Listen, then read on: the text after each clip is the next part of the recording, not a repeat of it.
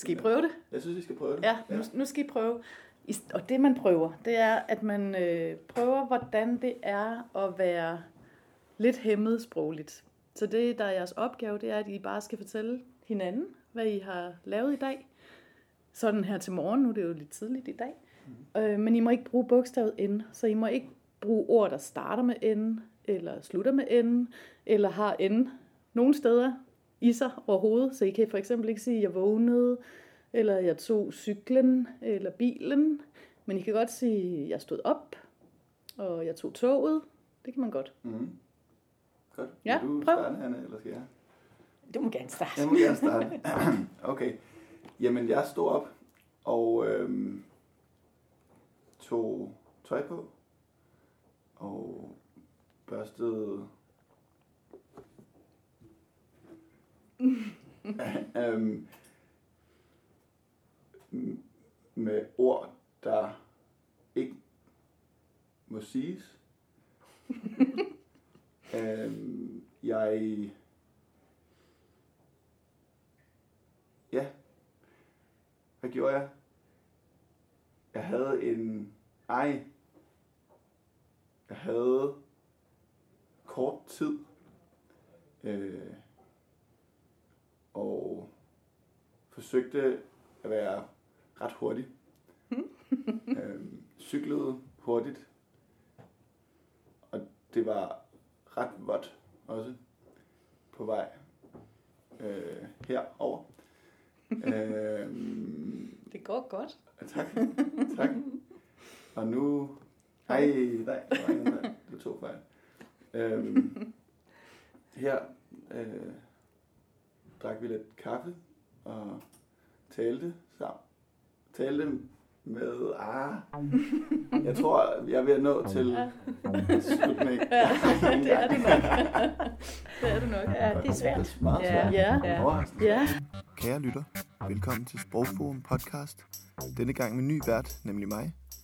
Jeg hedder Jonas, og I har lige hørt mig være udsat for et sprogeksperiment, nemlig at forklare min morgen uden at bruge bogstavet N. Hvis I vil høre, hvorfor jeg har gjort det, så kan I det nu i et interview med Anne Holmen og Hélène Thiese om deres arbejde med translanguaging.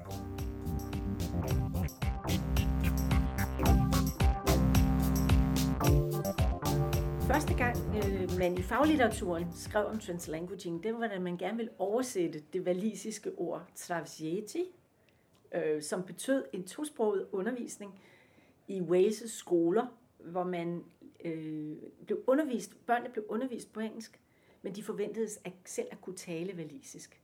Så den der kom, og de er jo ubeslægtede sprog, så den der kombination af et input på et sprog og et output på et andet sprog, havde man øh, videreudviklet op i løbet af firserne og halvfemserne, for, blandt andet for at øh, opretholde walisisk som sprog. Mm.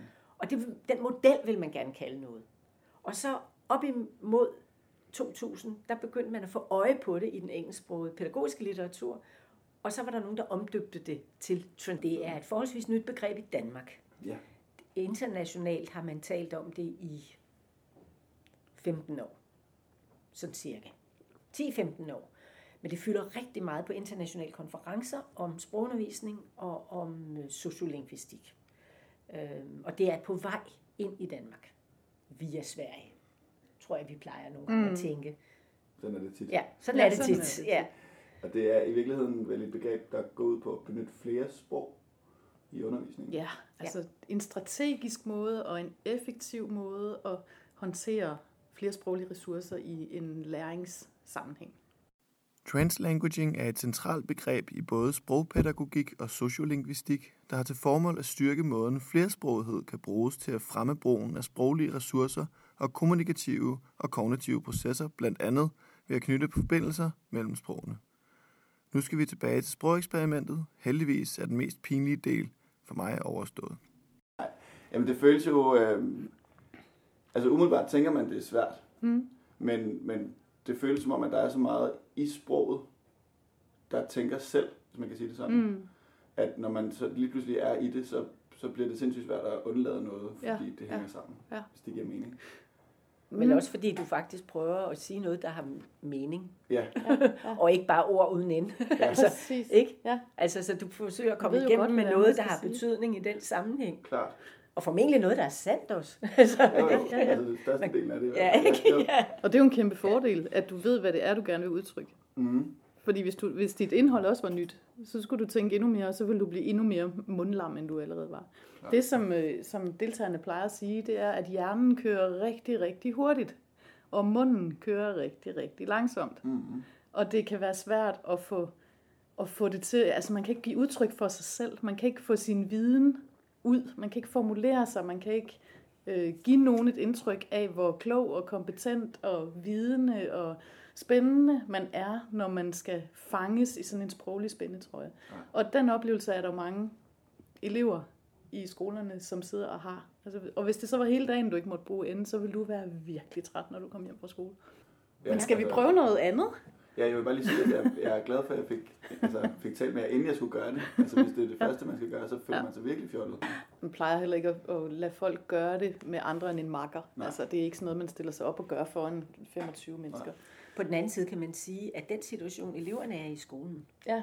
der er de jo også udsat. Det altså, det er jo blandt andet derfor, ja. vi taler så meget om identitet og anerkendelse som væsentlige forudsætninger for at lære noget. Det er rigtigt. Så hvis de ikke har skuldrene nede, altså hvis de sidder ja. med skuldrene oppe og er helt anspændte og, og ikke ved, hvad der nu kommer, og hvilket billede kan jeg vise af mig selv om min viden, manglende viden osv., så har de jo enorme læringsproblemer.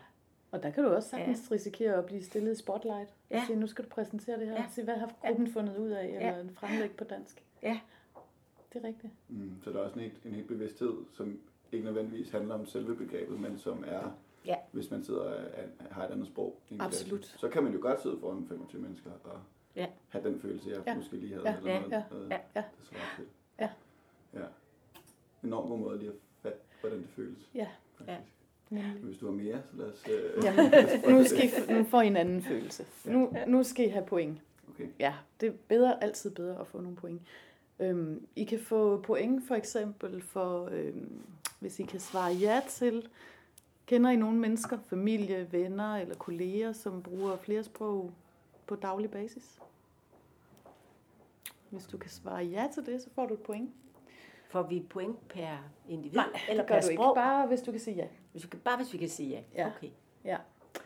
Øh, så kan I også få et point for, hvis I har været på ferie og har lært at sige et eller andet på et sprog i det land, som I var på ferie i. Og, og hvis I kan svare ja til det, så får I også et point. Så kan I få et point for, hvis I ser film eller hører musik på andre sprog end dansk. I kan også få et point for... Øh, Hvor mange, øh, hvor mange sprog I er blevet undervist i, enten som børn eller som voksne. Her får I faktisk et point per sprog. Nå. Ja, så der kan I lige tælle. Og der tæller dansk også? Nej, ikke dansk. Det er, nej, ikke dansk. De andre. Fremmedsprog skal det være. Okay. Mm. Bom, bom, bom, tælle, tælle. Det må være point nok for jer. Skal vi ikke have flere? Skal I have, have flere? Ja, ja, for det er jo godt at få point. Ja, det er godt at få point. Okay. Så, nå ja, det er svært at vinde over ende. Øhm, så kan I få point, hvis I selv bruger flere sprog til hverdag, og der får I også et point per sprog.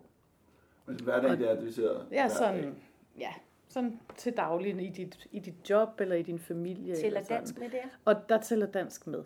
Tæller øh, tekstkommunikation med? Ja, ja. Ja, og det tæller også med, hvis man bare siger hej til nogen. Det er jo nærmest engelsk. Hej. Ja, nå ja, det er det jo faktisk. Det er måske, men er det du skal mene det på engelsk. Okay, jeg ja. tror, jeg Nu, nu tror jeg, I har fået nok point. Ja. Hvor mange ja. point har I fået? en, to, tre, fire, fem, seks point. Jeg har altså fået fjorten. Har du fået fjorten point? Ja, men det er fordi, jeg er jo sådan en sprognørd, så jeg har jo gået til forfærdelig meget sprogundervisning. Så der fik jeg lige seks point. seks point. Ja, der kunne jeg godt se, at der havde jeg en lidt ja, anden biografi. Ja. Ja. Ja. Tit så er det, når folk fortæller deres point til hinanden, så får de sådan nogle historier fra hinandens liv. Sådan, ja. Ja. jeg er sprognørd, så derfor har jeg gået ja. til meget sprogundervisning. Ja. Ja. Eller jeg har boet i Frankrig, hvor jeg var au pair. Eller jeg har rejst i Asien en gang. Eller... Mm. Og så kommer der nogle helt andre historier frem, mm. og nogle andre positive konnotationer i forhold til at kunne nogle sprog. Og man fortæller hinanden... Altså man møder hinanden som som et menneske, som har nogle sprog i sin rygsæk. Og det giver en anden følelse. Ja, men vi kan se det, når hvis vi har sådan en lærerværelse, hvor de sidder og laver det sammen, at de, de opdager noget om hinanden, som de ikke altid vidste. Og det er faktisk meget interessant at være tilskuer til. Mm. At kunne se, at der kommer, at der kommer sådan en, en anden biografi frem på en eller anden måde. Men også et ressourcesyn på, øh, jamen det må jo kunne bruges, hvis vi skal sammenligne grammatik, eller hvis vi skal finde ud af, hvor, hvilket sprog de forskellige ord kommer fra, eller gud, du kan bruge en russisk ordbog, det kan jeg ikke. Eller, altså, der er, ja, rigtig mange, ja. der er rigtig meget sådan ressourceting, der dukker op her. Og stemningen i lokalet skifter jo, bliver fuldstændig, fuldstændig positiv, ja. og folk er meget optaget af, af ja. de her spørgsmål. Ja. Hmm. Og så er det jo også tankevækkende, hvor meget man som lærer egentlig har interesseret sig for, eller hvor meget man egentlig ved om de elevers sproglige historier og ressourcer, som man underviser til daglig i klassen. Og det er jo der, vi skal hen. Vi skal jo have... Men er det igennem måden, det ligesom går op for en, at man selv har den... Øh, det kan det være. Eller hvordan tænker du? Det kan man jo også fortælle folk. Nu skal I bare høre, at jeres elever har nogle sproglige ressourcer, men det, er, det giver altid mening, hvis man erfarer, hmm. at flere sprog giver også mening for... Ja, for os alle sammen. Det er en almen menneskelig ting. Og nogen tænker måske, jamen jeg har jo ikke nogen, øh, nogen tosprogede børn i min klasse, så derfor giver hele det her begreb slet ikke mening for mig. Men det er en ting, som giver mening for os alle sammen, og som man sagtens kan bruge i en klasse, som er blandet af, af forskellige elever. Og vi synes alle sammen, at det er spændende at fortælle og mærke efter og kunne sige et eller andet på nogle andre sprog. Så det skal ikke sådan parkeres ude i en perifer position, det her med at bruge flere sproglige ressourcer til noget. Og det er noget af det, jeg synes, som begrebet virkelig kan, at ja. det sætter mm. flersproghed i centrum, i stedet for at lade det være en særlig ting, som nogen har. Mm. Mm. Helt sikkert. Der, der er tale i artiklen om øh, den her kilde, øh, Translanguaging Corriente, hvis mm. jeg taler det rigtigt, som jo i sig selv er et udtryk for translanguaging, men som det også lyder lidt som om, at du taler om her. Nu ved jeg overhovedet ikke, hvad begrebet betyder. Men på en eller anden måde lyder det som om, at det ligesom, altså, det ligesom spreder sig. Altså i en bevidsthed, eller hvad? Den der metafor, den kommer fra Ofelia García, som er en amerikansk-spansk forsker, som har sparket det her begreb i en helt ny, øh, ikke måske ikke en ny retning, men i hvert fald til et nyt niveau. Og hun har brugt den her translanguaging corriente, som hun siger, jeg siger det altid sådan på lidt... spansk-agtigt. Mm. Men øh, jeg tror, hun gør det med vilje. Jeg tror, hun blander de to sprog med vilje, fordi det er de to begreber, som hun sætter sammen til at danne et nyt billede. Og man skal forestille sig, du siger en kilde, jeg tænker en strøm, mm. altså et vandløb. Og den der corriente, jeg tror, jeg tror, hun siger det på spansk, fordi det ligesom på dansk betyder både en elektrisk strøm og en, en, et vandløb. Mm. Og denne her strøm, eller bevægelse, siger hun, er... i et hvert øh, læringsrum, i enhver klasse, du går ind i, lige meget om det er børn eller voksne, så findes der sådan en, et vandløb eller en ressource, en strøm af flersproglige ressourcer, som, man, som sådan løber igennem hele læringslandskabet og ændrer det landskab og er en ressource, som man ikke kan få til at gå væk. Mm. De her ressourcer, de er der, og de vil være øh, undertrykt, eller de vil være... Du kan også fremme dem, hvis du gør noget for at fremkalde den her strøm, sådan så den bliver stærkere og kommer til at, kommer til at løbe mere vand i denne her, i det her corriente, mm. som løber igennem dit klasserum. Og det er det, hun sådan appellerer til. Nogen, nogen tror, at man kan, at man kan undertrykke, få det til at gå væk. Her bruger vi kun dansk. Så, så vi forholder os ikke til de andre ressourcer, som er der, men de vil altid være der. Du kan ikke, du kan ikke tage de flersproglige ressourcer væk fra nogen, og det vil også være dumt at gøre. Og de er jo ikke kun i klasserummet, de er jo også i individet. Præcis. Så der er også en individuel, sådan det vi plejer at kalde en kognitiv dimension, som handler om, hvordan læring foregår. At øh, man kan ikke lade være at bruge den viden, man har, og de erfaringer, man har, når man skal lære noget nyt. Mens en pædagogik, der udnytter det, vil kunne hjælpe på læringsprocessen. Men man kan ikke lade være. Altså, det er jo sådan helt klassisk, vi siger til folk, lad nu være med at tænke på, så tænker vi på det. Ikke? Altså, så vi, vi får det frem i hovedet, som vi har i forvejen, og det er de knager, som er forudsætning for at lære noget nyt. Så der er både det sociale i læringsrummet og det individuelle, som det begreb egentlig fanger ind på en glimrende vis. Mm. Så det er et knagebegreb på en eller anden måde. Altså det er et, det hvor man, man altså igennem ja. sproget for for det også på en eller anden måde det det umiddelbare frem. Er det også det jeg hører lidt, at ja. det sådan ikke nødvendigvis går igennem sådan en meget tung teoretisk ballast, men bare af noget man kan lave mm. nogle øvelser med, eller noget man kan altså kaste ud. Ja. Ikke ja. kaste ud væk, men kaste ud til folk. Ja. Ja. Men det er vel også, der ligger jo også det grundsyn, at øh, der er jo rigtig meget fokus på pædagogik og læring i forhold til det her begreb. Og man kan sige, der ligger jo det grundsyn, at man kan ikke forestille sig en pædagogik uden kommunikation. Der er udveksling af betydning, og det betyder, at der hele tiden er spørgsmålet om, hvad kalder vi det, og hvorfor kalder vi det, og hvad hvis vi kaldte det noget andet, og hvad, hvilket andet ord ligner det her. Mm. Så der er noget med at bygge betydning op, og altså det er en, en stor del af en masse af det, der foregår i skolen, og ikke kun i sprogfagene, men også i mange af de mm-hmm. andre fag. Altså, der bæres læringen af, at der kommer sprog på erfaringer. Ja. Så derfor er det, er det rigtig vigtigt, at det virkelig er der noget almen pædagogik i det, mm-hmm. og noget sprogpædagogik, kunne vi sige, ikke?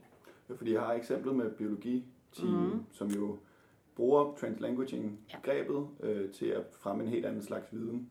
Jeg ved ikke, om vi kan uddybe lidt, hvad, der, hvad I skriver om det. Hvad eksempler er. Jo. Altså eksemplet går ud på, mm. at der er en klasse, som har biologi, og hvor læreren pludselig mærker, at, at eleverne sådan lidt er faldet fra, og de, ja. øh, altså, de er ikke med længere. Det kender vi alle sammen, som, som underviser, hvordan det føles. Mm. Og så stopper læreren op og foretager sådan et bevidst valg omkring translanguaging, hvor han tænker, okay, nu må jeg lige have... have eleverne med mig, og det gør jeg ved at tage en time-out, hvor jeg beder dem om at tale sammen om, om det, som indholdet dækker over. Det, de skal lære, det er sådan noget med fænotype og genotype. Og, ja, det er faktisk sådan en slags taksonomi af betegnelser, ja, ikke også? Ja, ja, det er noget, det er slet som er ret svært for dem. Ja, ikke? Jo. Og så spoler han en, et skridt tilbage næsten, mm-hmm. og begynder at tale om arvelighed, altså hvem ligner hinanden, og hvordan... Hvordan kan man øh, se, at nogen har de samme øh, træk som forældre, for eksempel? Og det sidder de og taler om på stærkeste sprog, på mange forskellige sprog i den her klasse. Og når de er færdige med det, så kan, så kan man ligesom spole tilbage igen til det, vi var ved at snakke om. Og så er der en, en knage at hænge det på, ja. som er aktiveret i forhold til forståelse og i forhold til sprog. Ja. Og så kan han mærke, det melder læreren så tilbage, at de fagbegreber, han introducerede i starten af timen, hvor de alle sammen faldt fra, dem begynder eleverne nu at bruge af sig selv. Ja. Så der har en eller anden form for stærk eksempel øh, tyngde. Ja, jeg ved ikke, om det, det kan man sige. Altså, ja, man kan sagtens at, sige. At, at det ligesom hæfter sig på, ja. at man selv får lov til at tale som mm-hmm. elev, og at man selv får lov til at tænke med sit, med sit, på sin stærkeste, altså på sit stærkeste sprog, og på, på den måde, man... Og med de erfaringer, man har. Ja. Altså, det er både sproglige og vidensmæssige erfaringer, som skal trækkes ind i læreprocessen. Ja. Altså det er meget det samme, man gør, hvis man laver mindmap eller brainstorm ja. eller noget andet, at man trækker forforståelsen over, frem og aktiverer den, så den ligesom kan bruges til noget i forhold til noget nyt. Og det er jo en blanding af viden, erfaringer, og så det at få sprog på det, så vi kan tale med andre om det. Mm. Og den, den proces, synes jeg, er meget godt illustreret i det eksempel. Ja, helt sikkert. Øhm, vi snakkede, øh, inden vi startede, eller da vi mødtes, om øh, det her begreb øh, mod praksis. Øhm, mm. Og det er ikke fordi, at jeg fornemmer, at der er en uenighed, men mm. øh, der er måske en, en forskellig måde at arbejde med begrebet på i jeres respektive øh, områder. Jeg ved ikke, om I kan tale om det, eller om der er, altså, hvordan I gør i virkeligheden. Åh, oh, hvordan gør vi? Det er jo rigtigt nok, at vi har forskellige målgrupper, ja. Øh, ja. medmindre vi går ud sammen til de ja. samme. Ja. Øh, jeg bevæger mig mest i grundskolen, og med faglærere, som jo har en, et, ja, et fag i fokus. De skal lære nogen matematik og biologi og idræt og alt muligt. Øh, men hvor du måske mere er i det sproglige, altså hvor ja. sproget både ja. er mål og middel. Ja, ja. Så i sprogfagene, ja. kan man sige. Ikke? Ja.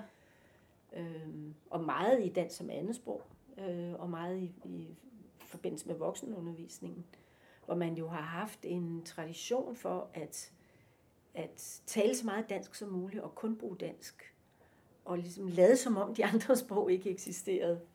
Øhm, og, hvor, og det selvfølgelig er vigtigt, at det er dansk, man lærer i en dansk undervisning. Det er stadigvæk målet. Men, men midlet kan sagtens være at bruge andre sprog. Så den, den diskussion er der nok begge steder, tænker mm. jeg. Øh, men vi har også lidt en fordeling sådan, at, at når vi går ud sammen, så er det meget ofte mig, der fortæller om begrebet, og dig, der står for øvelserne. Det er rigtigt. Ikke? Jo. Jo, du sådan er det også blevet. Sådan er det også blevet. Ja. Ja, ja, det er rigtigt.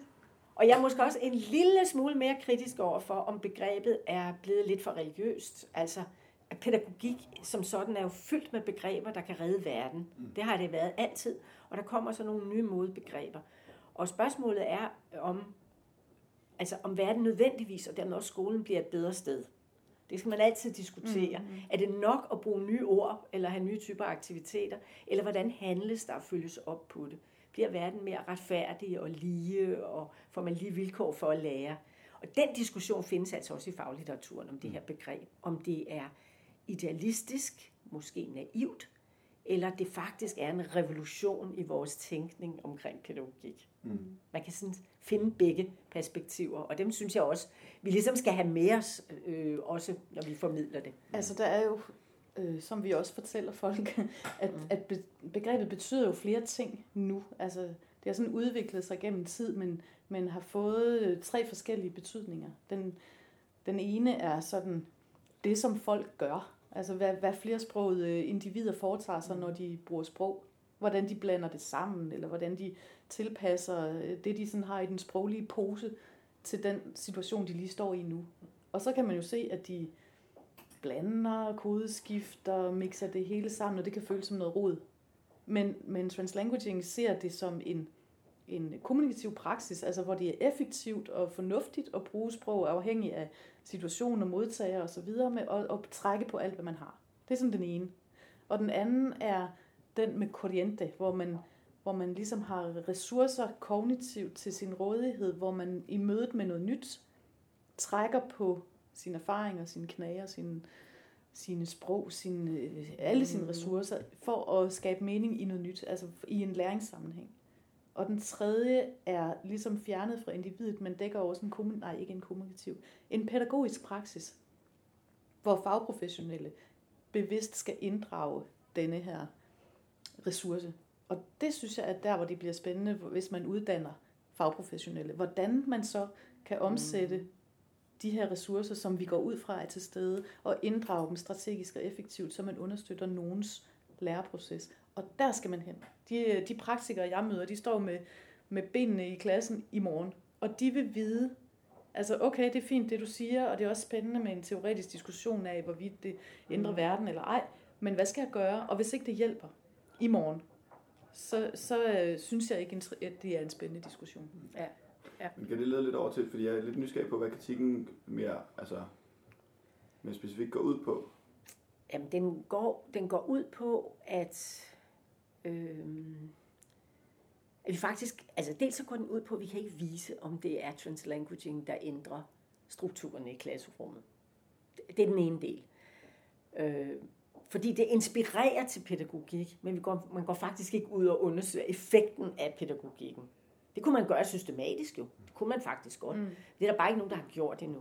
Og så vil man jo have et argument for, at man, hvis man havde sådan lidt i meget, meget traditionel uddannelsesforskningssammenhæng, havde en en kontrolgruppe og sammenlignet med, hvis man ellers kan lide den slags forskning. Ikke? Det er jo heller ikke alle, der kan det. Men man, den går altså meget også ud på det her med idealismen i forhold til realismen. De to ting i forhold til hinanden. Og indover det kommer så også, øh, hvad skal vi sige, måden sprog hierarkiseres på, at vi arbejder tit med sprog, som tillægges forskellige værdi. Mm. Og hvordan håndterer man det som underviser? At der sidder nogle børn i klassen eller voksne, som taler et sprog, de faktisk helst vil gemme, fordi det ikke anerkendes på samme måde som de store europæiske fremmedsprog, for eksempel.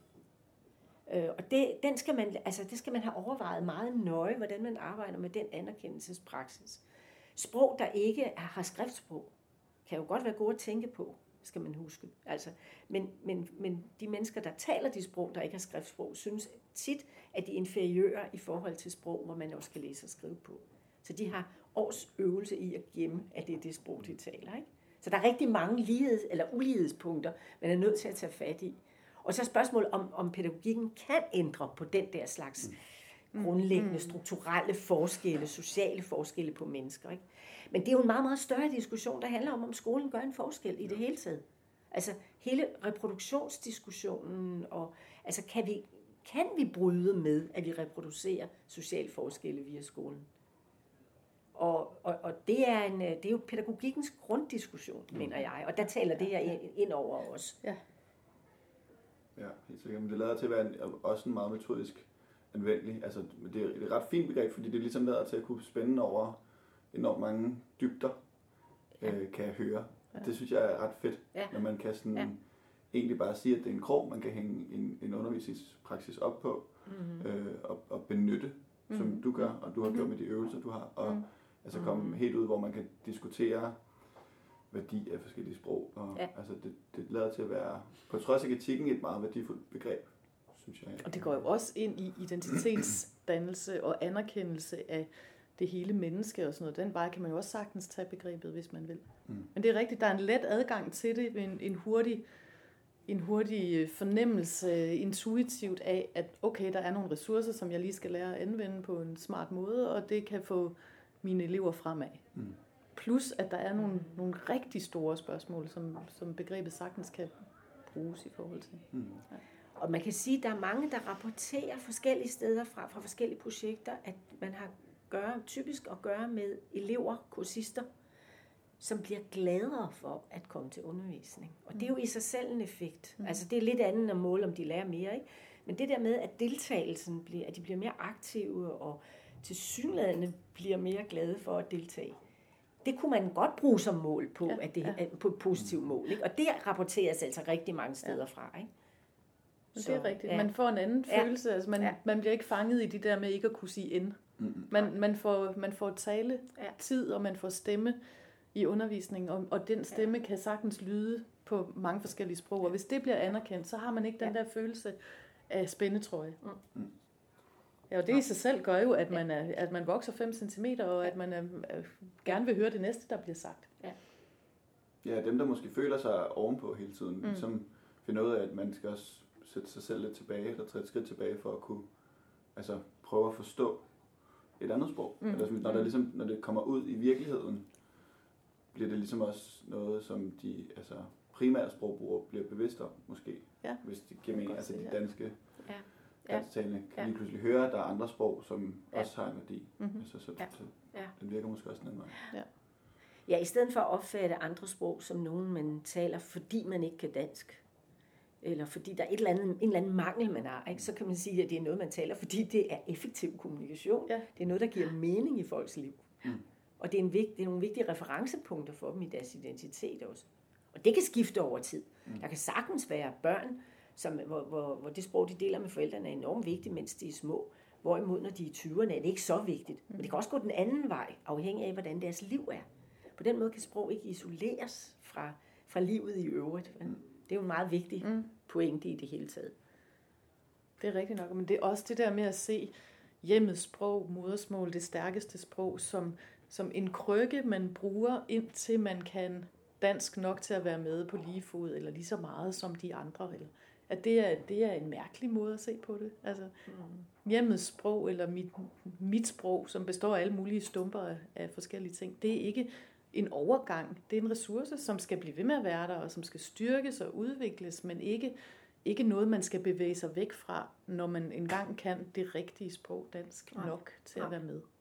Så det er et helt, altså det grundsynet er simpelthen anderledes. Mm. Ja. Altså det er måske også derfor, jeg sagde det der med, at det, det ikke at bruge N, får mig mm. til at tænke lidt anderledes. Altså fordi jeg bruger sproget på en anden måde, og der ja. er så meget for mig at se, så meget tænkning ja. i selve sproget. Og du får ikke helt sagt det, du gerne vil? Nej, overhovedet ikke. Nej. Nej. Øhm, men det tænker, tænker jeg på også, fordi at du snakkede om, at du havde en øvelse mere. Ja, altså det kan være ret svært for lærerne at sige, jamen okay, det, du har mig, jeg vil gerne gøre det, men jeg kan jo ikke kinesisk og arabisk og thai, og jeg, jeg, jeg, hvordan skal jeg gøre det?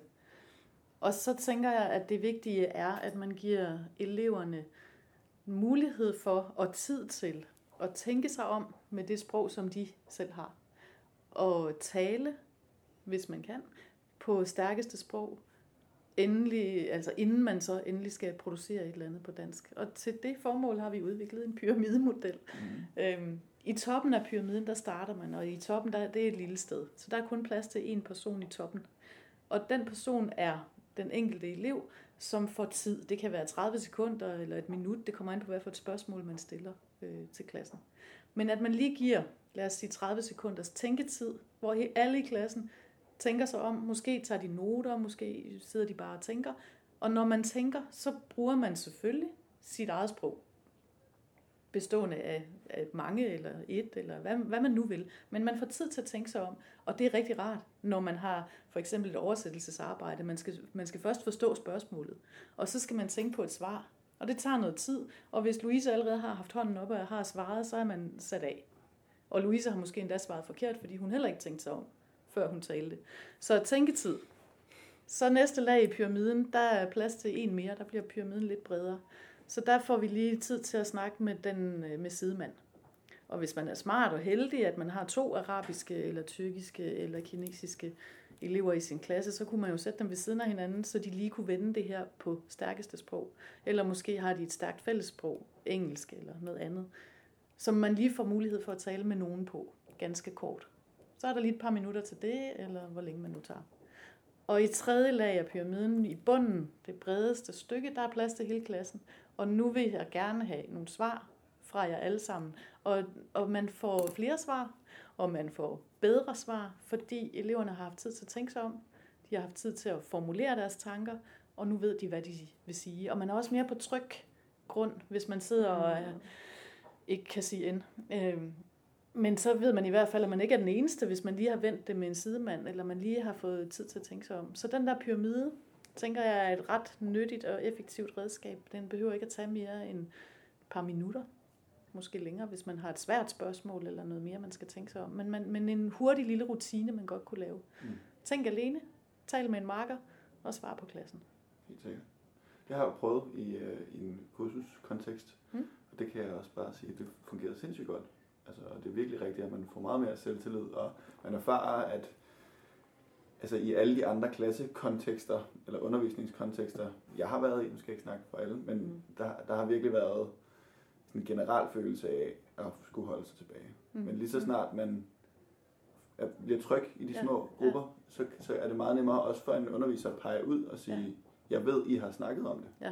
så I kan godt sige noget, ja. i stedet for at nej, jeg ved ikke noget, jo du gør. Altså, der kommer mm. en meget mindre konflikt ud af det også. Ja, det er helt rigtigt. Det er og så er der den der sproglige krølle, mm. med, at ja. man lige giver plads til, sin, til elevernes egne sprog, og det er det, er det der er det vigtige. Den, ja. den findes jo i mange sammenhænge, den her lille, det lille pædagogisk trick. Mm.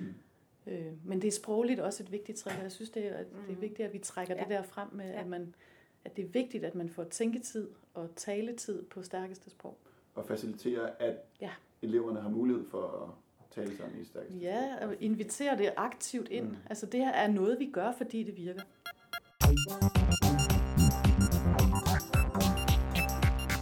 I har lyttet til Sprogforum podcast med Hélène Thiese og Anne Holmen i en samtale om translanguaging. I kan læse mere om det og meget andet i tidsskriftet Sprogforum, som er at finde på tidsskrift punktum d k og netop ved at udkomme i nyt nummer. Desuden kan I høre flere podcasts og genhøre denne på SoundCloud.